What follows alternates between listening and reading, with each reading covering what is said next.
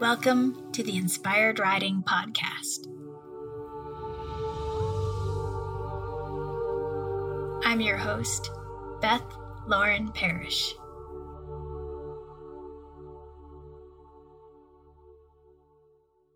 In this podcast, I want to share with you some things I've been doing lately, and it'll actually help build your confidence with riding. One of the things I love to do is to just lay on my yoga mat and check in with my body. And I'll just lay there breathing, enjoying the feeling of just doing nothing. And then I'll just simply ask my body, What do you need right now from me to feel your best? It's so simple, and yet people often take for granted checking in with their bodies to see what's going on. And more often than not, you'll get images feelings. Maybe like a certain food will pop into your mind, or it'll ask for a certain massage somewhere on your body, or a specific stretch. So I'd love for you to explore that sometime this week and see what comes up for you. The more you can tune into your body and really listen deeply to it, the better you're going to be in your whole life and, of course, with your horses. The other thing I did this week was to present a five day challenge in my Inspired Riders group. And that challenge is all about making confident decisions. And again, it comes back to listening to your inner body wisdom. So I encouraged everyone to fine tune their inner compass. So basically, you say something out loud that's completely true, like, my name is Beth, and then say something that's completely false. My name is Charlie. And then I always feel this tightness in my throat and sometimes a little tingling on my forehead when I say something false. And it just feels really weird. So you can apply that with your horse time fairly fairly easily. So if you think I'm ready to do my canter transition right now. Of course, you want to make sure your horse is ready and completely capable of these things. But it's really good to check in with your body to make sure you're actually ready. So I'd love for you to play around with that as well even if you're just hand walking your horse and you're just not sure if you should go to a certain spot that might might feel like it's a little bit scary for both of you, but you maybe want to like test your boundaries and push past your comfort zone. So you could say something out loud like, I'm ready to go over to that corner.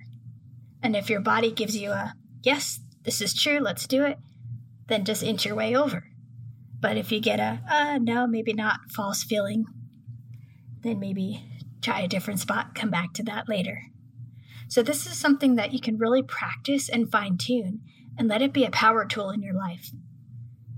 I really hope you'll have some time to do this and see where it takes you with your riding. The next thing you can add to it is create a power stance.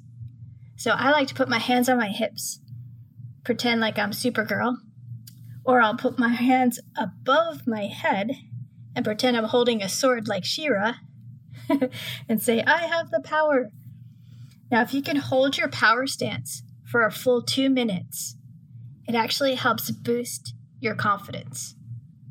And while you're in that power stance, you can even listen to some really engaging, fun music that you absolutely love.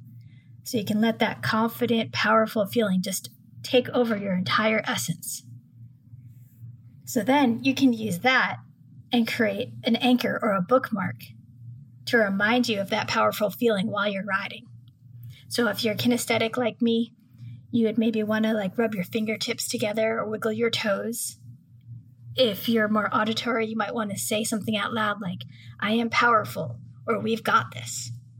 Or if you're visual, you might look at your horse's ears. And every time you look at your horse's ears, that'll remind you of that power stance and that confident feeling all put together. So then what you can do is check in again with your body wisdom for something that you'd like to do. And once you get a yes, this is true feeling, then fire up your bookmark and use that to help give you that extra boost of confidence. So there you go. Those are the fun tools that I've been playing with with my group this week, and I'm really proud of so many of them who went for it.